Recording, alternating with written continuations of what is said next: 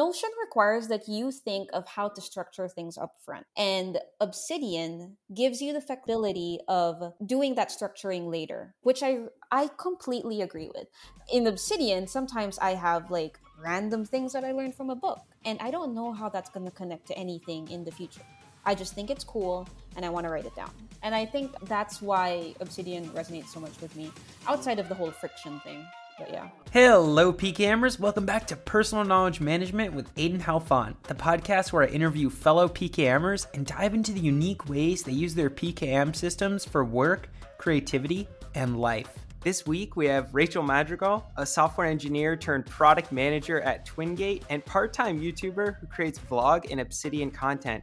She's also a friend of mine because we meet weekly for our YouTube accountability meetings, which has been so much fun. A little bit of life trajectory for Rachel. She started her love of coding with various coding projects, creating games for young kids. She got a bachelor's of computer science at the University of Houston and started working as a software engineer. More recently, she switched to product management at Tackle.io before going to Twingate and delved into the Second Brain community using Obsidian as her main knowledge management tool. We talked about Rachel's work as a software engineer and experience switching to product management, how note-taking is helping her in both careers, and her experience becoming a more minimalist Obsidian user. Rachel, what drew you to software engineering? Honestly, it was a little bit of an accident. I actually started off studying finance, and one day we were required, well, one semester, we were required to learn programming. We learned Python. And I swear, there was like two people in the room who liked it. It was me and this guy who was the son of a bunch of software engineers. So I thought that was a good sign to switch over. And it was much more fun. It was much more doable for me to do to do software engineering than it was to do finance. So yeah. You're glad that you made the switch? Yeah. I mean, I've been really into computers since I was younger. Like you said, I actually did like little games for myself and small websites even before that. But seeing that not everybody likes it as much as I did was a good signal for me to try it out. And yeah, I'm very glad that I did it. I think it was a really good start to my professional career. While you were a software engineer, I saw that you switched between three different jobs over the course of your career. You started at JP Morgan, and then you went to National Oil Well Barco, and then finally you moved to Camden Property Trust. Can you tell me more about that? Yeah, well, actually, there was one more. I did software engineering at Tackle as well. I think it's pretty normal for in the tech industry to switch jobs a lot. JP Morgan was an internship for me. So obviously that was only like one summer. But then as I got into the industry, sometimes it's the easiest way to learn more, which you absolutely need to do, is to switch to a different job that requires different skills. So whenever I felt that I was stagnating at a job and I wasn't learning as much as I should, I looked around and found better things. It sounds like switching between the different software engineering jobs made you learn way more than if you had just stayed in one for the entire time. To be honest, so I stay in jobs for about 2 to 3 years before I switch. I don't do that on purpose, but it's just the pattern that's been emerging. That's actually pretty long for a software engineer. A lot of my friends would stay at jobs for like 6 months and then they'd switch over. But you find what works for you.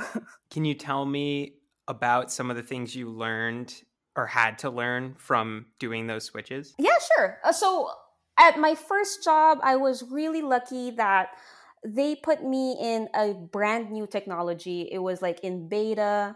And we were learning it as the developers were building the technology. So I got really lucky there. And as I was finding my next role, that was something that I like talked about a lot in interviews.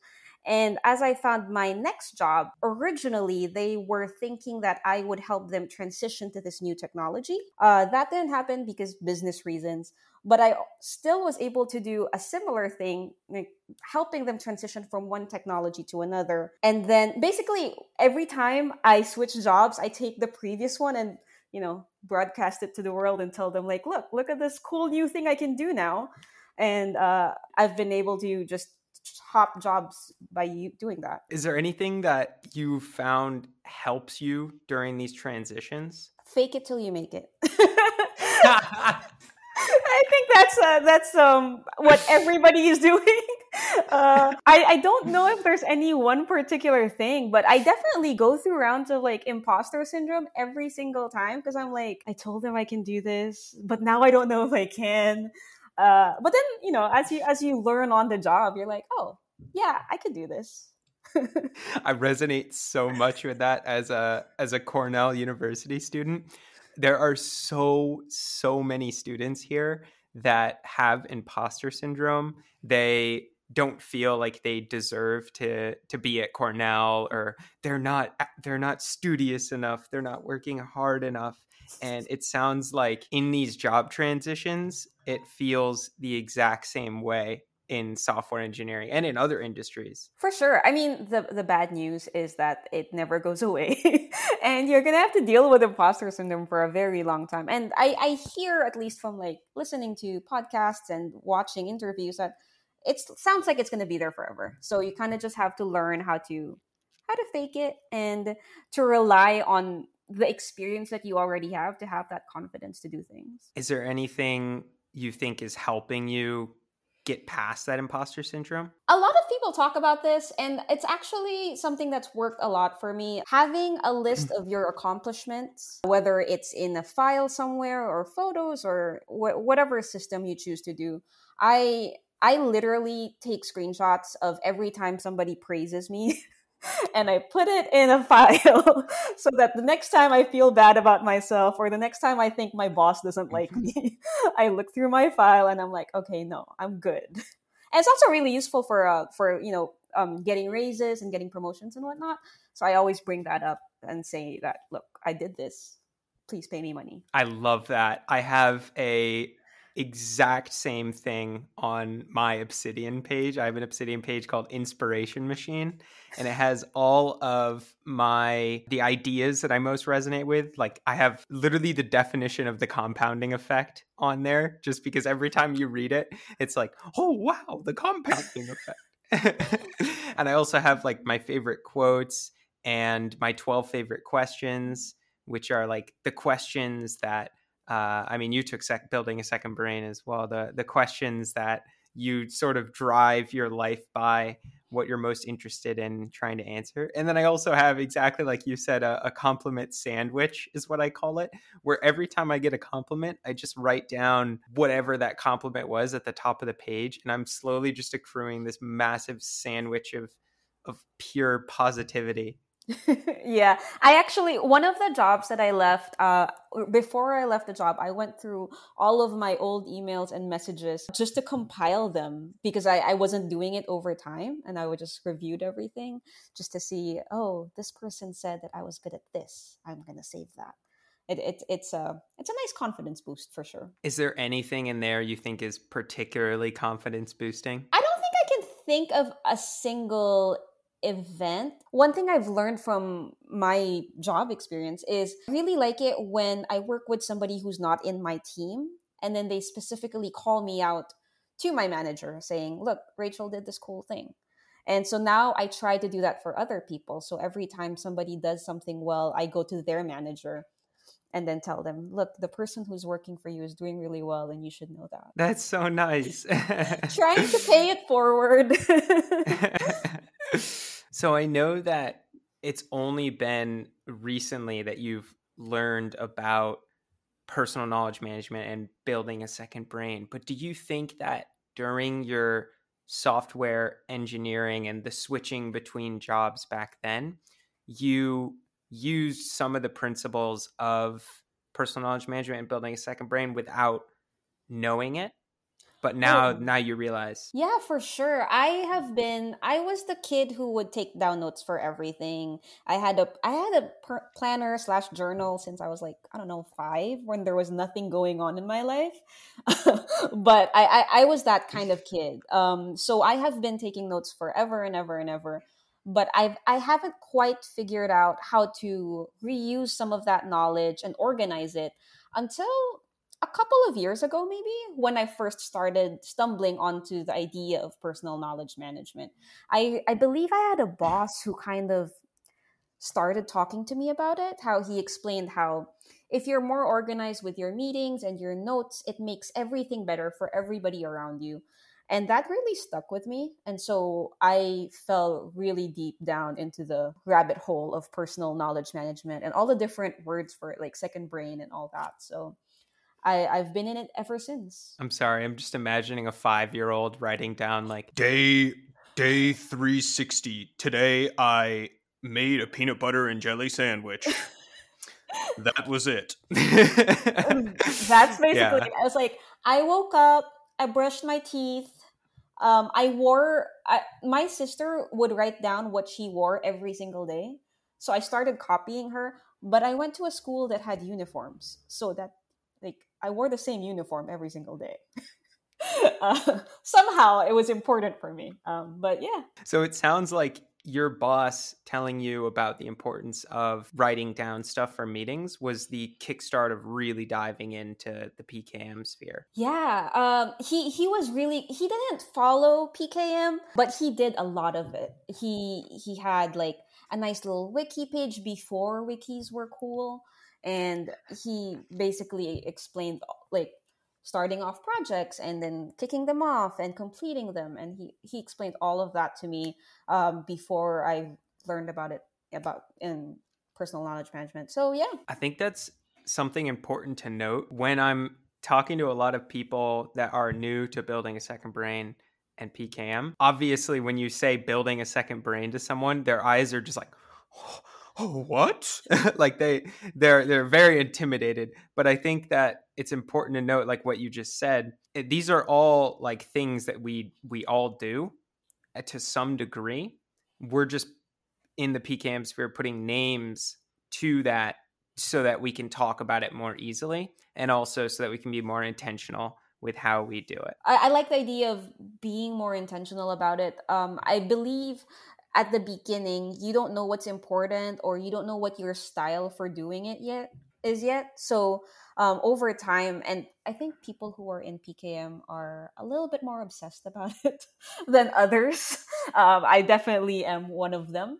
But over time, you figure out what works for you and what doesn't. And you might not have the right words for it, but a lot of people are doing the same thing. Do you think that in that transition period of software engineering where you're going between jobs, this PKM mindset, even if that's not what you would have called it back then, helped you do the transitioning? I think so. Actually, I think me knowing how organized I am with my notes and liking the idea of personal knowledge management is actually one of the reasons I really considered becoming a product manager. As a software engineer, I was a lot more naive and I thought that, I can do this job much better than the people that I've already met doing it. That was wrong. But I really thought that my personality and the things that I like to do fit more into product management than it did with software engineering. And me liking to take notes and organizing them and sharing them was a very big part of that. Can you tell me more about that? What made you switch from software engineering, the thing that you got your degree in, to product management? So software engineering, in my opinion, has a tendency to have very similar problems, no matter what industry and what specific job title you have. It's the problems overlap, unless you're working for somebody like Tesla or, I don't know, nuclear reactors. Unless you're working on something crazy, you're basically working on the same thing everybody else is working on. And after 5 years of doing that, to me, it got a little bit repetitive. And I'm not saying that I was the greatest software engineer ever, but I was definitely getting tired of that particular set of problems. And the nice thing about product management is because it involves so much more people and coordinating between different groups of people, it's a different problem every time. The relationships and the personalities of the people that you deal with are always going to be slightly different. And I really like that. I also genuinely felt like I tend to lean more towards organization in a way that a lot of people don't. And I felt like that was a skill that I could help people with. It sounds like as a software engineering, you were getting tired of doing the same problems. And in product management, your job is to sync the people and shape and ship the product. So you're talking to so many clients, you're getting tons of emails, tons of Slack messages, and it's so different for every single one. How do you handle the constant communication and data? Oh, that's an interesting one. I think everybody has a completely different approach to this. And this is probably not going to work for a lot of people. But I have very strict rules for myself. I only check my email once or twice a day, like at the start of the day and at the end of the day. And similarly for Slack, I only allow myself to get notifications from directly my team or the projects that I'm involved in. So for Slack, most companies have like hundreds of channels. So depending on how active your company is, a lot of people will get notifications like literally all day long. I turn off all of that. So I get to sit down and actually do work instead of responding to Slack and email messages. I don't know. I guess it depends on your actual company and your role and the expectations for you. But this has definitely worked for me. It's a lot less stressful than responding like after every single message. So I bulk it all up and I just do it at the start and at the end of my day. That is fascinating to me because as a student and content creator myself, I don't have that many communications per day other than with friends, maybe the occasional communication with a professor. So I easily, I get away with checking my email once at night and my messages once per day. But it sounds like in your job, you're getting communicated much more often. How do you manage to still keep up with all the communication if you're only checking 2 times a day on average? So I started off like immediately looking at every message and every email. I think you really have to set the expectations for yourself. And this took me a long time to learn. Originally, I thought that you have to respond immediately all the time. But if you kind of just set the expectation that I'm going to respond when I can respond, people will accept it. So kind of, if you kind of think of like your really strict professors who have been strict since day one, you kind of get used to it. That's kind of how I think about things. I'd like to be not the strict professor, but I mean, I want people to get used to me responding when I can. I resonate a lot with that. I started only responding once per day about a year ago, of course, after I read Deep Work. And I think that's where a lot of people get their initial like deep focus is all that matters mindset. But after I did it for like a couple of days, my family hated me. And so did all my friends. They were like, you are a demon. How dare you not respond instantly like you used to? I remember that as time went on, exactly like you said, once the expectation was set, people just began to think of my time as important as I was trying to make it. And they no longer would come to me asking, Aiden, where did you put the ketchup in the fridge? And like they would try and figure that out themselves instead of interrupting like my writing flow. I'd love to hear, how do you think your life has improved or disproved? I can't say it's only positive from responding and checking communication media so little. Oh, you know what? You actually made a really good point there. So because I don't respond quite as quickly as I used to, I think I would like to think, I'm not sure. I'd like to think that people are a little bit more detailed and more thoughtful about their messages, because if you know that the question isn't going to get answered for another 3 to 4 hours, one, can you answer the question yourself? And two, can I give you all the information that you need so that we don't have to go back and forth so much? So it sounds like one positive you've experienced as well as the same thing I was talking about is people generally at your work, they won't come to you unless it's like a real problem. It's not like something that they'll come to you with and then you're like, it's literally like all you have to do is this. Exactly. I will say that it also depends on the company.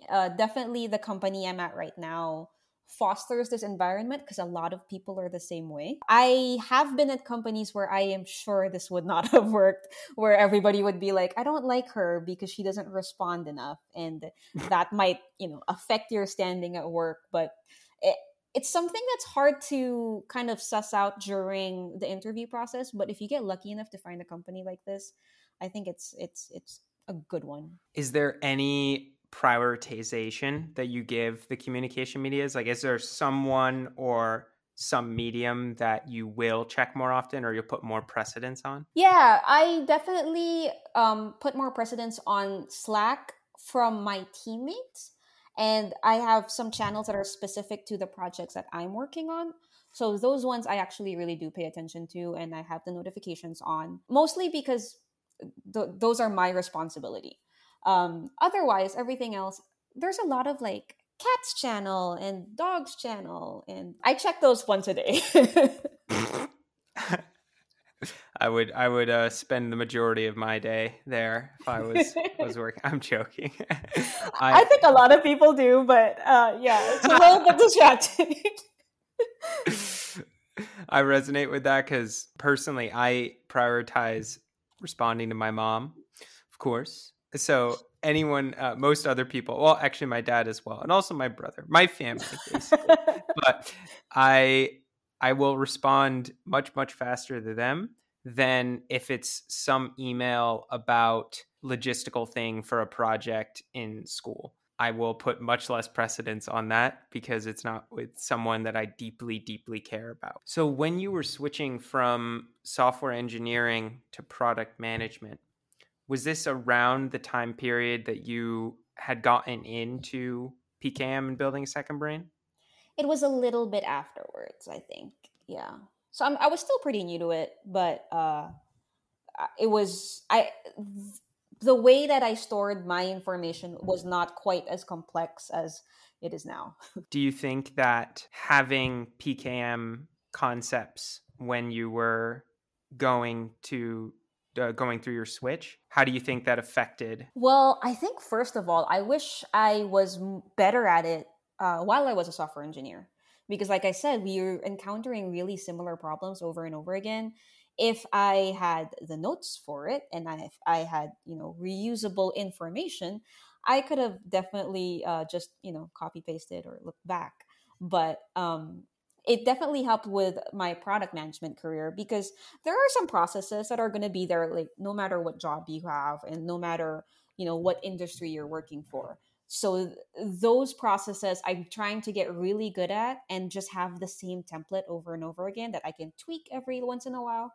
But having that original template is going to make my work so much faster and so much better quality than if I had redone it every single time. What types of things would you have liked to have had that sort of intermediate packet mindset towards in software engineering that you only really developed as a product manager? I worked at a place where we had a job that we had to do every quarter.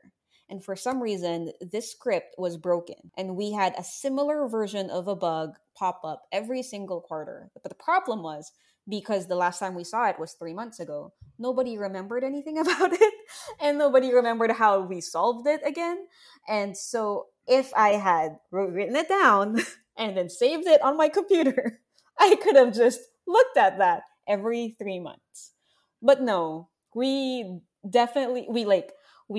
got in the code and we debugged it every single time. And I'm like, why are we doing this? But yeah, I wish I had that then. I don't think it clicks for most people. I even though you say like it sounds so simple and obvious, like to me it wasn't simple at all until I dived into it. And now it's very natural as a student. And I wish I've been trying to help other students, like through my YouTube channel, through this podcast, through recommending your content and other people's content, to begin ingraining this mindset, because I think that for students, it is particularly pervasive and a problem. And the reason is, as a student, a lot of people around me, they forget the fact that they're not going to have the classes that they're taking this semester, next semester, and they don't think beforehand how they're going to make it so that the work they do in the classes that they're taking now will be useful and applicable, and they can borrow work that they did after the class is over. And like one really good example is the Canvas site that we submit most of our work on at Cornell. You don't have access to it after the class is over. So, but most students, they only submit their work through that Canvas site. What happens after the class is done and they can't access the Canvas site anymore? Well, those hours of work that they spent creating amazing stuff in their classes are now completely inaccessible to them. That's a problem. For sure. I think maybe part of it is also ego. Like I can imagine myself thinking like, oh, I'm going to remember this later. I already learned how to do this, so I'm going to remember how to do this again. Our memories are not that good. And I didn't realize that at the time. So I think maybe part of it could be an ego thing for me, but now it's better. I think you hit on something really interesting there, because I'm taking a social psychology class right now.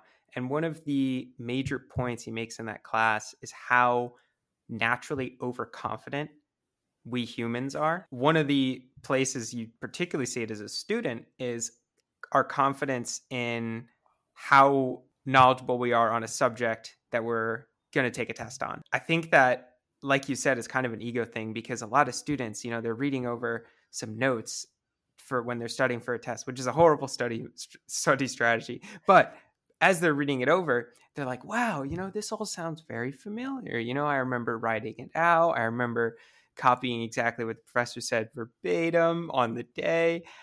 I think I know this. I don't have to study in any other way. I don't have to use any active techniques whatsoever. And it's that ego, it's that overconfidence that I think also is similarly the reason that students don't think about how they can save work or how they can think about organization in any way for after they finish the class. They're like, oh, I don't have to worry about that. I'm fine. You know, it's I have a memory of iron. I don't need 20 years down the line.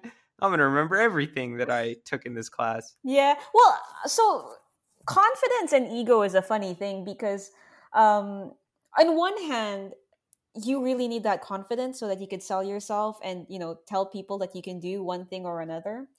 But then it's hard because you don't want to get too overconfident and not learn anything new and not, you know, develop yourself.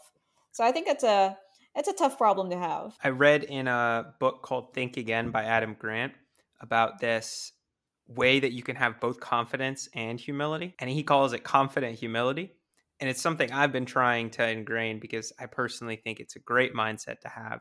And essentially the way it works is you have confidence. Like you said, you get past the imposter syndrome for whatever you're doing, or at least you try your best to get past it. So you're confident in yourself being able to solve a problem. Say you're confident in making the transition from one software engineering job to another, or from software engineering to product management. But you're not 100% certain that the tools you're using to do that are the best tools to be using. And that way you are confident, but you're still willing to shift if a better approach shows itself. Ooh, I like that. I haven't read that book. I have it. But as you can see behind me, I have a lot of books that have and have not been read. For everyone listening, Rachel is just sitting in just a massive library. But I'm lucky because both me and my boyfriend are really into reading. So we get to like borrow books from each other a lot. But it also means that we buy a lot of books and don't actually get to reading them. Well, I'd love to ask about like books in particular. I remember that there was one video that you made, and this is a good segue into Obsidian as well, where you talked about how you take book notes in Obsidian. Correct me if I'm wrong. Was Obsidian your original note-taking knowledge management tool that you started using when you got into PKM, or no? No. I started off with pen and paper. I went through the whole bullet journal route. And then I decided that it needs to be digital, so I went into Evernote. I believe I touched Notion, and then this was back when they haven't really improved their product. So I stayed in Evernote, and then eventually I fell into Notion, and then Obsidian. Now I'm in Obsidian. Wow. That is quite the journey. I'm sure I'm missing a lot of apps. I am the kind of person who will try every single app. And in fact, since I started my YouTube channel, I get a lot of emails from app developers saying, hey, do you want to check out this note-taking app? And so I try a lot of them. I just find it really fun.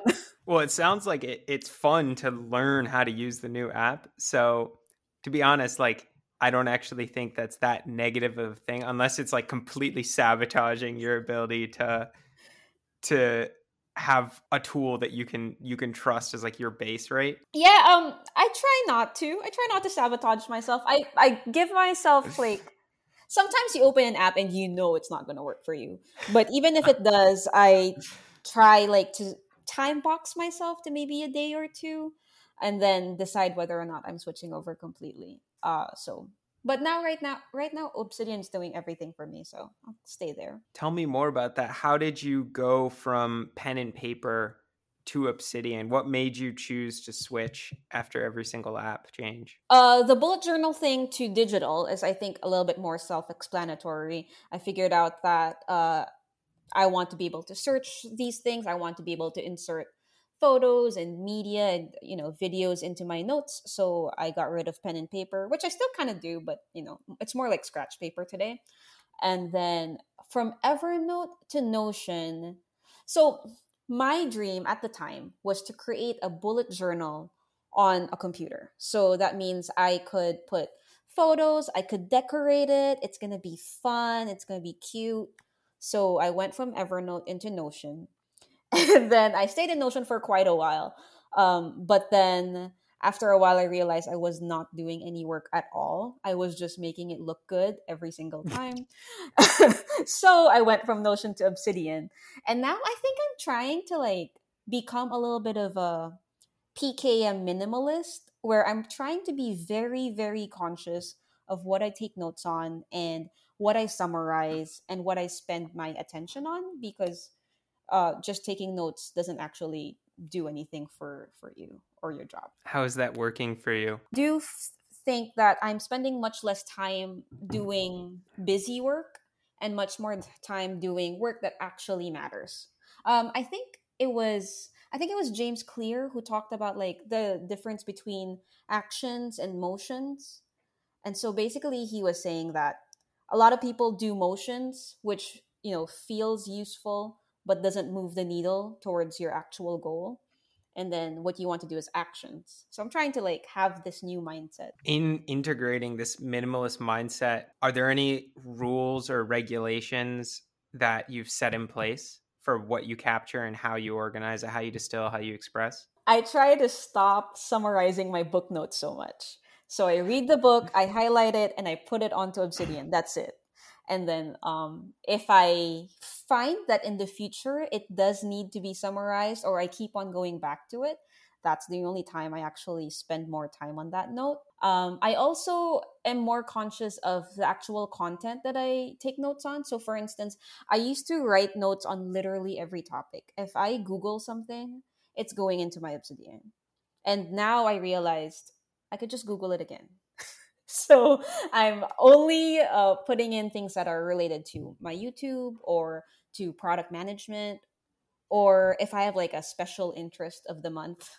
That changes a lot, but yeah. I myself am going through a minimalist PKM movement in Obsidian as well. I did the exact same thing as you in Roam Research and in my old system in Notion. I captured notes on everything. If I was reading an article, I was reading a book, having a conversation, you bet your patootie I was taking notes and putting it in my Roam Research or Notion. And what I ended up finding is, this is described by Nick Milo in the PKM community, is that my joy of note-taking completely evaporated because my system started to get filled with other people's ideas and thoughts instead of my own. So when I logged into my second brain in the morning, there wasn't this aura of wonder at what awesome worlds I was going to build, what new connections and ideas I was going to make. It was just a dark black hole of death. and other people's ideas. And now, like, just like you in my Obsidian, I'm trying to be very intentional with what I take notes on. Like you said, you know, you can Google it if it's just like a random funny fact, like you don't have to put it in your Obsidian. I'm trying to be more intentional about actually creating my own ideas. Like I'm only writing things down if there's a really cool, unique spin on it that I want to put in. Like a really good example for you is I've read a lot of books on Stoicism and Buddhism. And in my Obsidian vault, there's a couple notes that I've made where I have connected ideas from Stoicism and related them to Buddhism. The reason that I've chosen that as like a big part of my Obsidian vault is that is intimate to myself, because it is a connection that I don't think many other people have made who have also looked at Stoicism and Buddhism. It's something unique to me.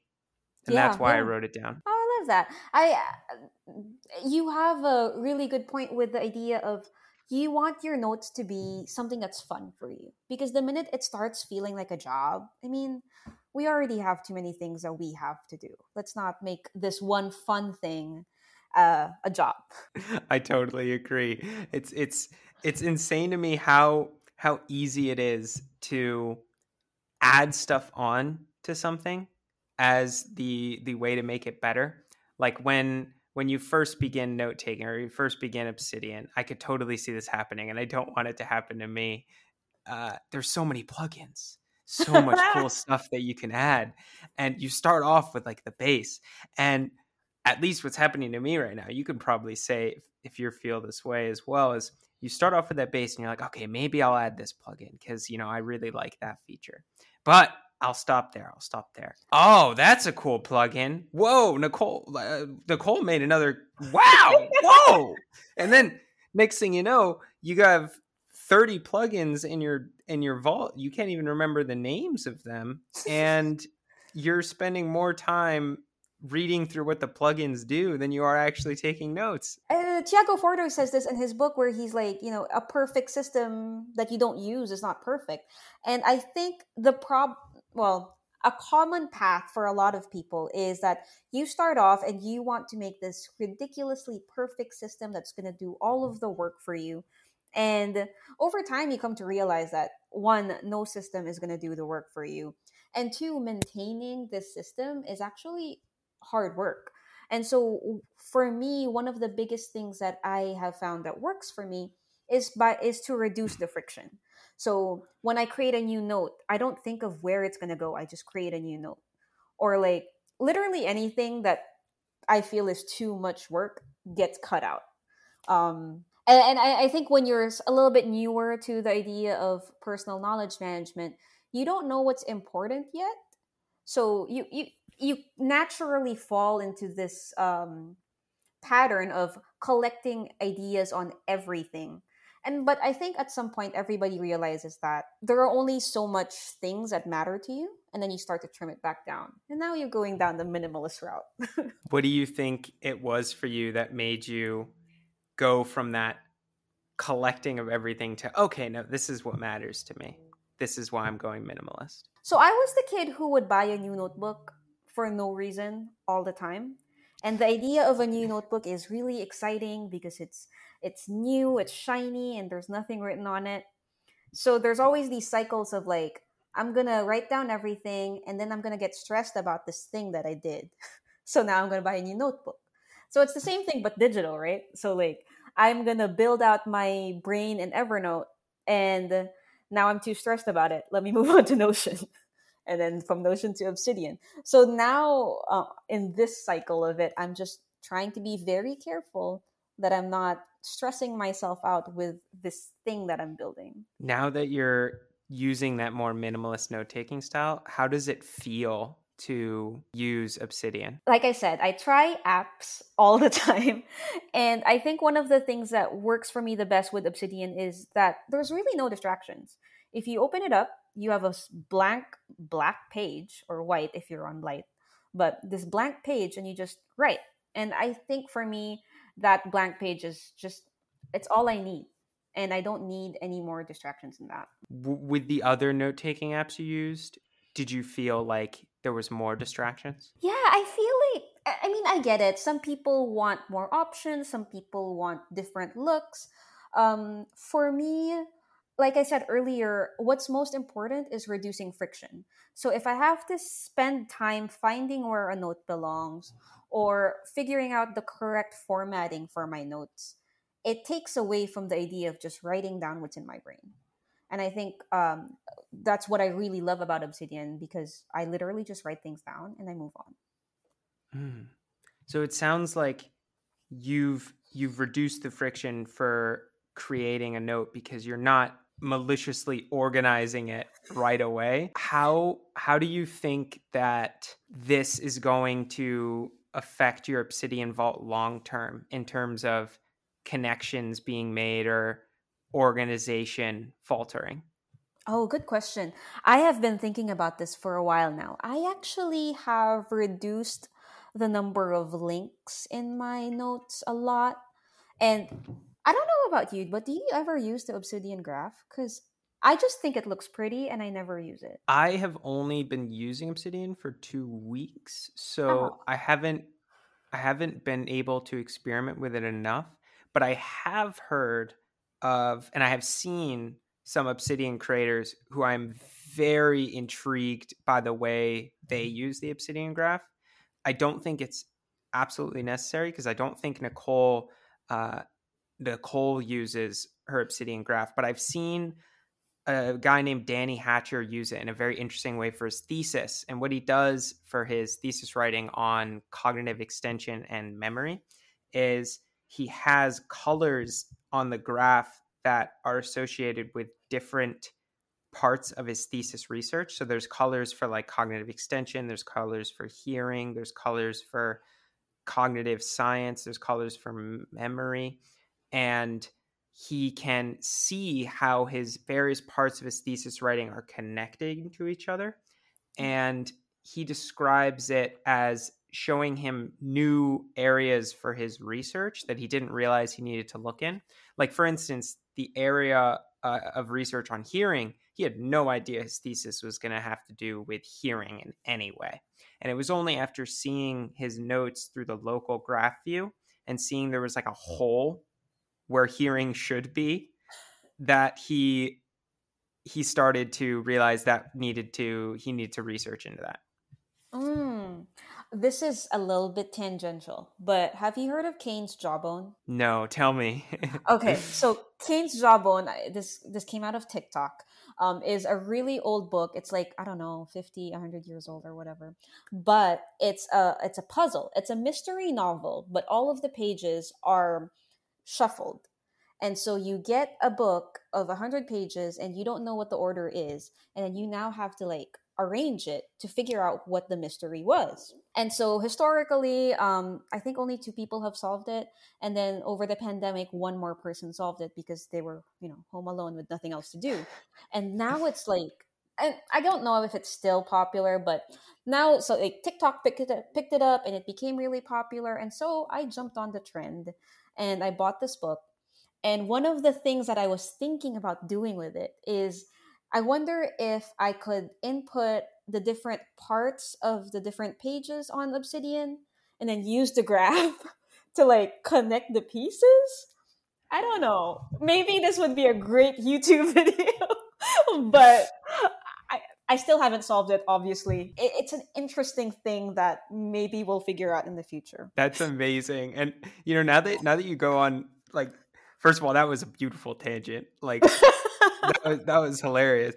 Is there anything else, that any other example in your life using Obsidian or using another note-taking app where just like the very essence of like that linking feature or thinking about your ideas and wanting to create like new spin-offs of them has caused you to go down these like just rabbit holes of thought? On my YouTube channel, I made this video about like switching over from Notion to Obsidian, and it makes me sound like I hate Notion, but I don't. I just said that it didn't work for me. But now I'm kind of slightly falling back into Notion because I use it for work. And there are, depending on how you think about Notion, there are so many things that you could do with it. And so Again, another tangent, but yeah. I agree. I think it's important to highlight that as well, that just because you switch to a note-taking app, like you're using Obsidian now, and now I'm using Obsidian and loving it, doesn't mean suddenly you should say like, oh, this is the one note-taking app. Everyone should use this. If you don't use this, you're an imposter to the PKM community. I think that everyone thinks differently, and there's definitely an app for everyone out there. Like my mom, she uses Google Keep, which is not a note-taking app most people in the PKM community would think of. We want the really cool gadget, like linking features, but she finds Google Keep amazing because it's so simple. It has everything she wants, she needs in a note-taking app. Like she can put down tasks with the little check marks. She can put down links. She can make folders. And that simplicity is what allows her to do kind of what we're saying, that minimalistic approach. Mm-hmm. I actually, Google Keep, I've heard a couple of people use it. It makes sense for some people, especially because a lot of people, including myself, our whole lives are on Google. You have your email, you have your calendar, you have basically everything you need. And so I can see that totally making sense. People get really defensive about their note-taking apps, which I find fascinating because I'm like, I'm not attacking you. But I guess, I don't know. I guess people just are really passionate about the tools that they use if they fall in love with a tool. I think there's something really interesting there. Like the interesting thing to me about these note-taking apps is, unlike with some other app, maybe like your Uber Eats app or something like that, like these apps directly affect your cognition. They directly affect the way that you think. I don't think the same in Notion as I do in Obsidian. I don't think the same in Google Keep as I do in Roam Research, because the ways that they are aligned, the ways that they work writing-wise are fundamentally different. And I think that's one of the reasons that people get so defensive about these apps, is when you tell them, oh, Obsidian is terrible. Essentially what you're saying is, your way of thinking sucks. That is so true. That's actually a really good point. And I found that with all of my testing apps, sometimes I open an app and I see it and I'm like, this is not how my brain works. This is like, you can make it as pretty as you want to. It's not going to work for me. And switching from one app to another is actually really hard, because now you have to switch how you're thinking about organizing and constructing these notes. What do you think it is about Obsidian that resonates with your specific way of thinking that none of the other apps you've used have? I want to say Nicole said this in one of her YouTube videos, where she basically says, Notion requires that you think of how to structure things up front. And Obsidian gives you the flexibility of doing that structuring later, which I completely agree with. Sometimes there are things where you know how this is going to look, you know how you're going to track things. So for instance, like I have a habits table on Notion, just because I know that it's the same habits every time and I just want a score for it. It's basically an Excel, but cooler.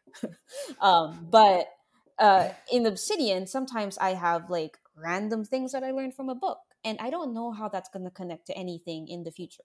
I just think it's cool and I want to write it down. And I think that's why Obsidian resonates so much with me, outside of the whole friction thing. But yeah. I've never heard it put that eloquently before. And I am so glad this podcast is recorded, because like this is like a gold mine of just insight. I'm so glad to hear that. I listened to your first episode and I was like, oh, this is a lot of pressure. It's actually a really good podcast. Yeah, I guess to answer your question, I feel like I might have to steal a bit of your answer there, because I love the ability to just create a note. That's sort of how I'm doing it right now. And not have to agonize over where it is I'm going to organize it in the future. I've been using this note-taking philosophy by Nick Milo, who he has this course called Linking Your Thinking, and his whole brand is built off the idea of adding joy back into your note-taking system, your note-taking process. And the way you do that is by creating more of your own notes, your own ideas and connections. And you do that through this note-taking philosophy called active ideation. And the way it works is, instead of, like in progressive summarization, which is the main note-taking philosophy in building a second brain, instead of leaving the thinking for later in the process, when you come across the note again and again and again, instead of leaving it for later in the process, you connect and you try and relate to your other notes as you're reading the material for the first time.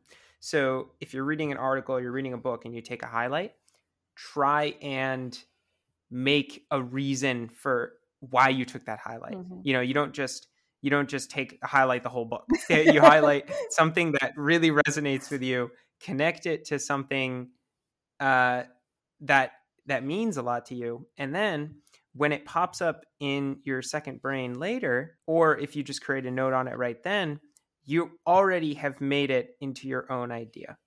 And it is not just someone else's words. And that gives you the freedom to take notes in your own idea without having to necessarily organize it right away, because you know that because it was made in your own idea and you connected it to something that resonates with you, it'll probably come back up again sometime later, and you'll be able to summarize it in like a mock, which is a map of content, as he calls it, that sort of gives like a summary page of a thing that you're interested in. It could be habits. It could be science of learning. Could be how Stoicism and Buddhism connect. Definitely did not take that from my own life.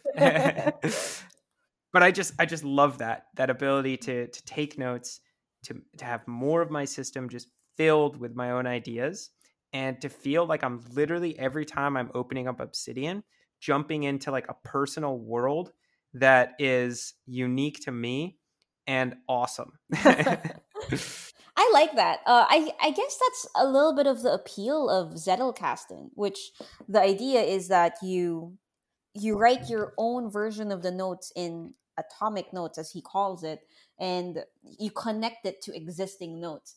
For me, whenever I don't follow Zettelkasten seriously, but I do definitely have my own. That's why I write on the side of my books. I used to be the kind of person who would not highlight or fold or write on their books. And then more recently, I've shifted completely the other way. And now I write down all of my thoughts on the sides of the books, because the idea is maybe one day in the future, I might pick it up and see that, oh, at this time, I was thinking of, I don't know, this coworker or this event in my life, and I was relating this book to that. And then I eventually moved that into my Obsidian. I love how you brought up Zettelkasten in that way, because you're totally right. It is very similar to Zettelkasten in that often in Zettelkasten, the notes themselves will tell you what to write by the weird connections they make, rather than you going in with the explicit purpose of writing something and then looking into your notes. I do think that with a lot of note-taking philosophies, they make stuff a little bit too rigid. Like Zettelkasten, I love the idea of it, but I think if that's all that you did, that would be an issue, because like there are many, many times where I want to go in with the express purpose of writing on something specific. And if I only followed Zettelkasten, I only allowed my note-taking system to tell me what to write, I wouldn't be able to do that. So I think a mix of, just like with so many other tips, it's always more nuanced than what people say.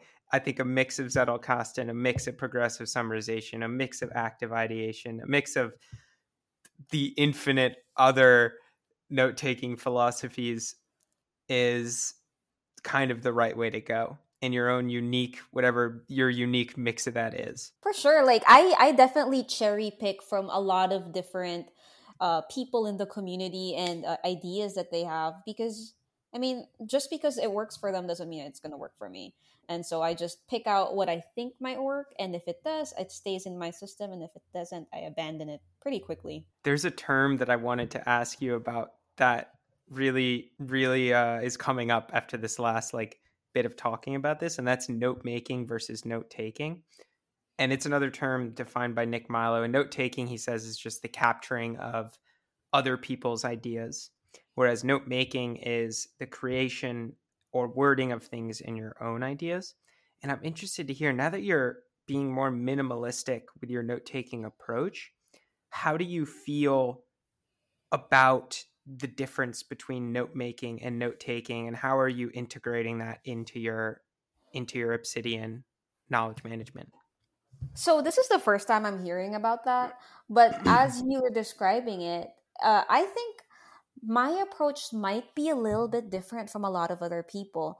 I say this because I definitely do more note-taking in the sense that, for instance, for my books, whenever I take notes from them, I copy down my highlights, I copy down little thoughts that I have.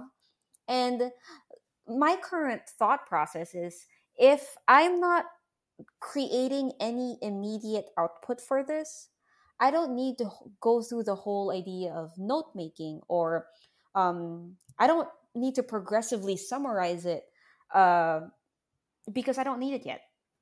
So let me take what I remember from the book. Let me take my initial thoughts from it, my favorite quotes, and then the ideas that I've had from it, and then put it aside. And then one day, which it always comes up, one day I'm probably going to come back and use it. I'm really trying to do much less time in my second brain /PKM. I'm trying to make sure that whenever I am in it and I'm using it, I'm actually moving the needle forward towards something very specific. I love that. I think that one of the big themes that we've gotten here is just, it's so much more fun to interact with these systems if you don't have the agonizing decision of organizing every single time you create something. Oh. Right? Yeah. Because I mean, if you're not going to use it for 10 years, do you really have to do it now? Future self can do it. It's the exact opposite of what you're going to hear about all the time, but that's what I'm going for. Basically, what we're trying to say is think only in terms of what is happening in the moment. Never look to the future, and don't plan in advance of one day. Don't worry about your future self. Your future self can deal with it. Rachel, this has been so much fun. I'd love to hear or ask you before we end, is there anywhere that people can reach you outside of the podcast? Yeah, you can all check out my YouTube channel. It's just my name, Rachel V. Madrigal. And that's really it. I'm not active on anything else.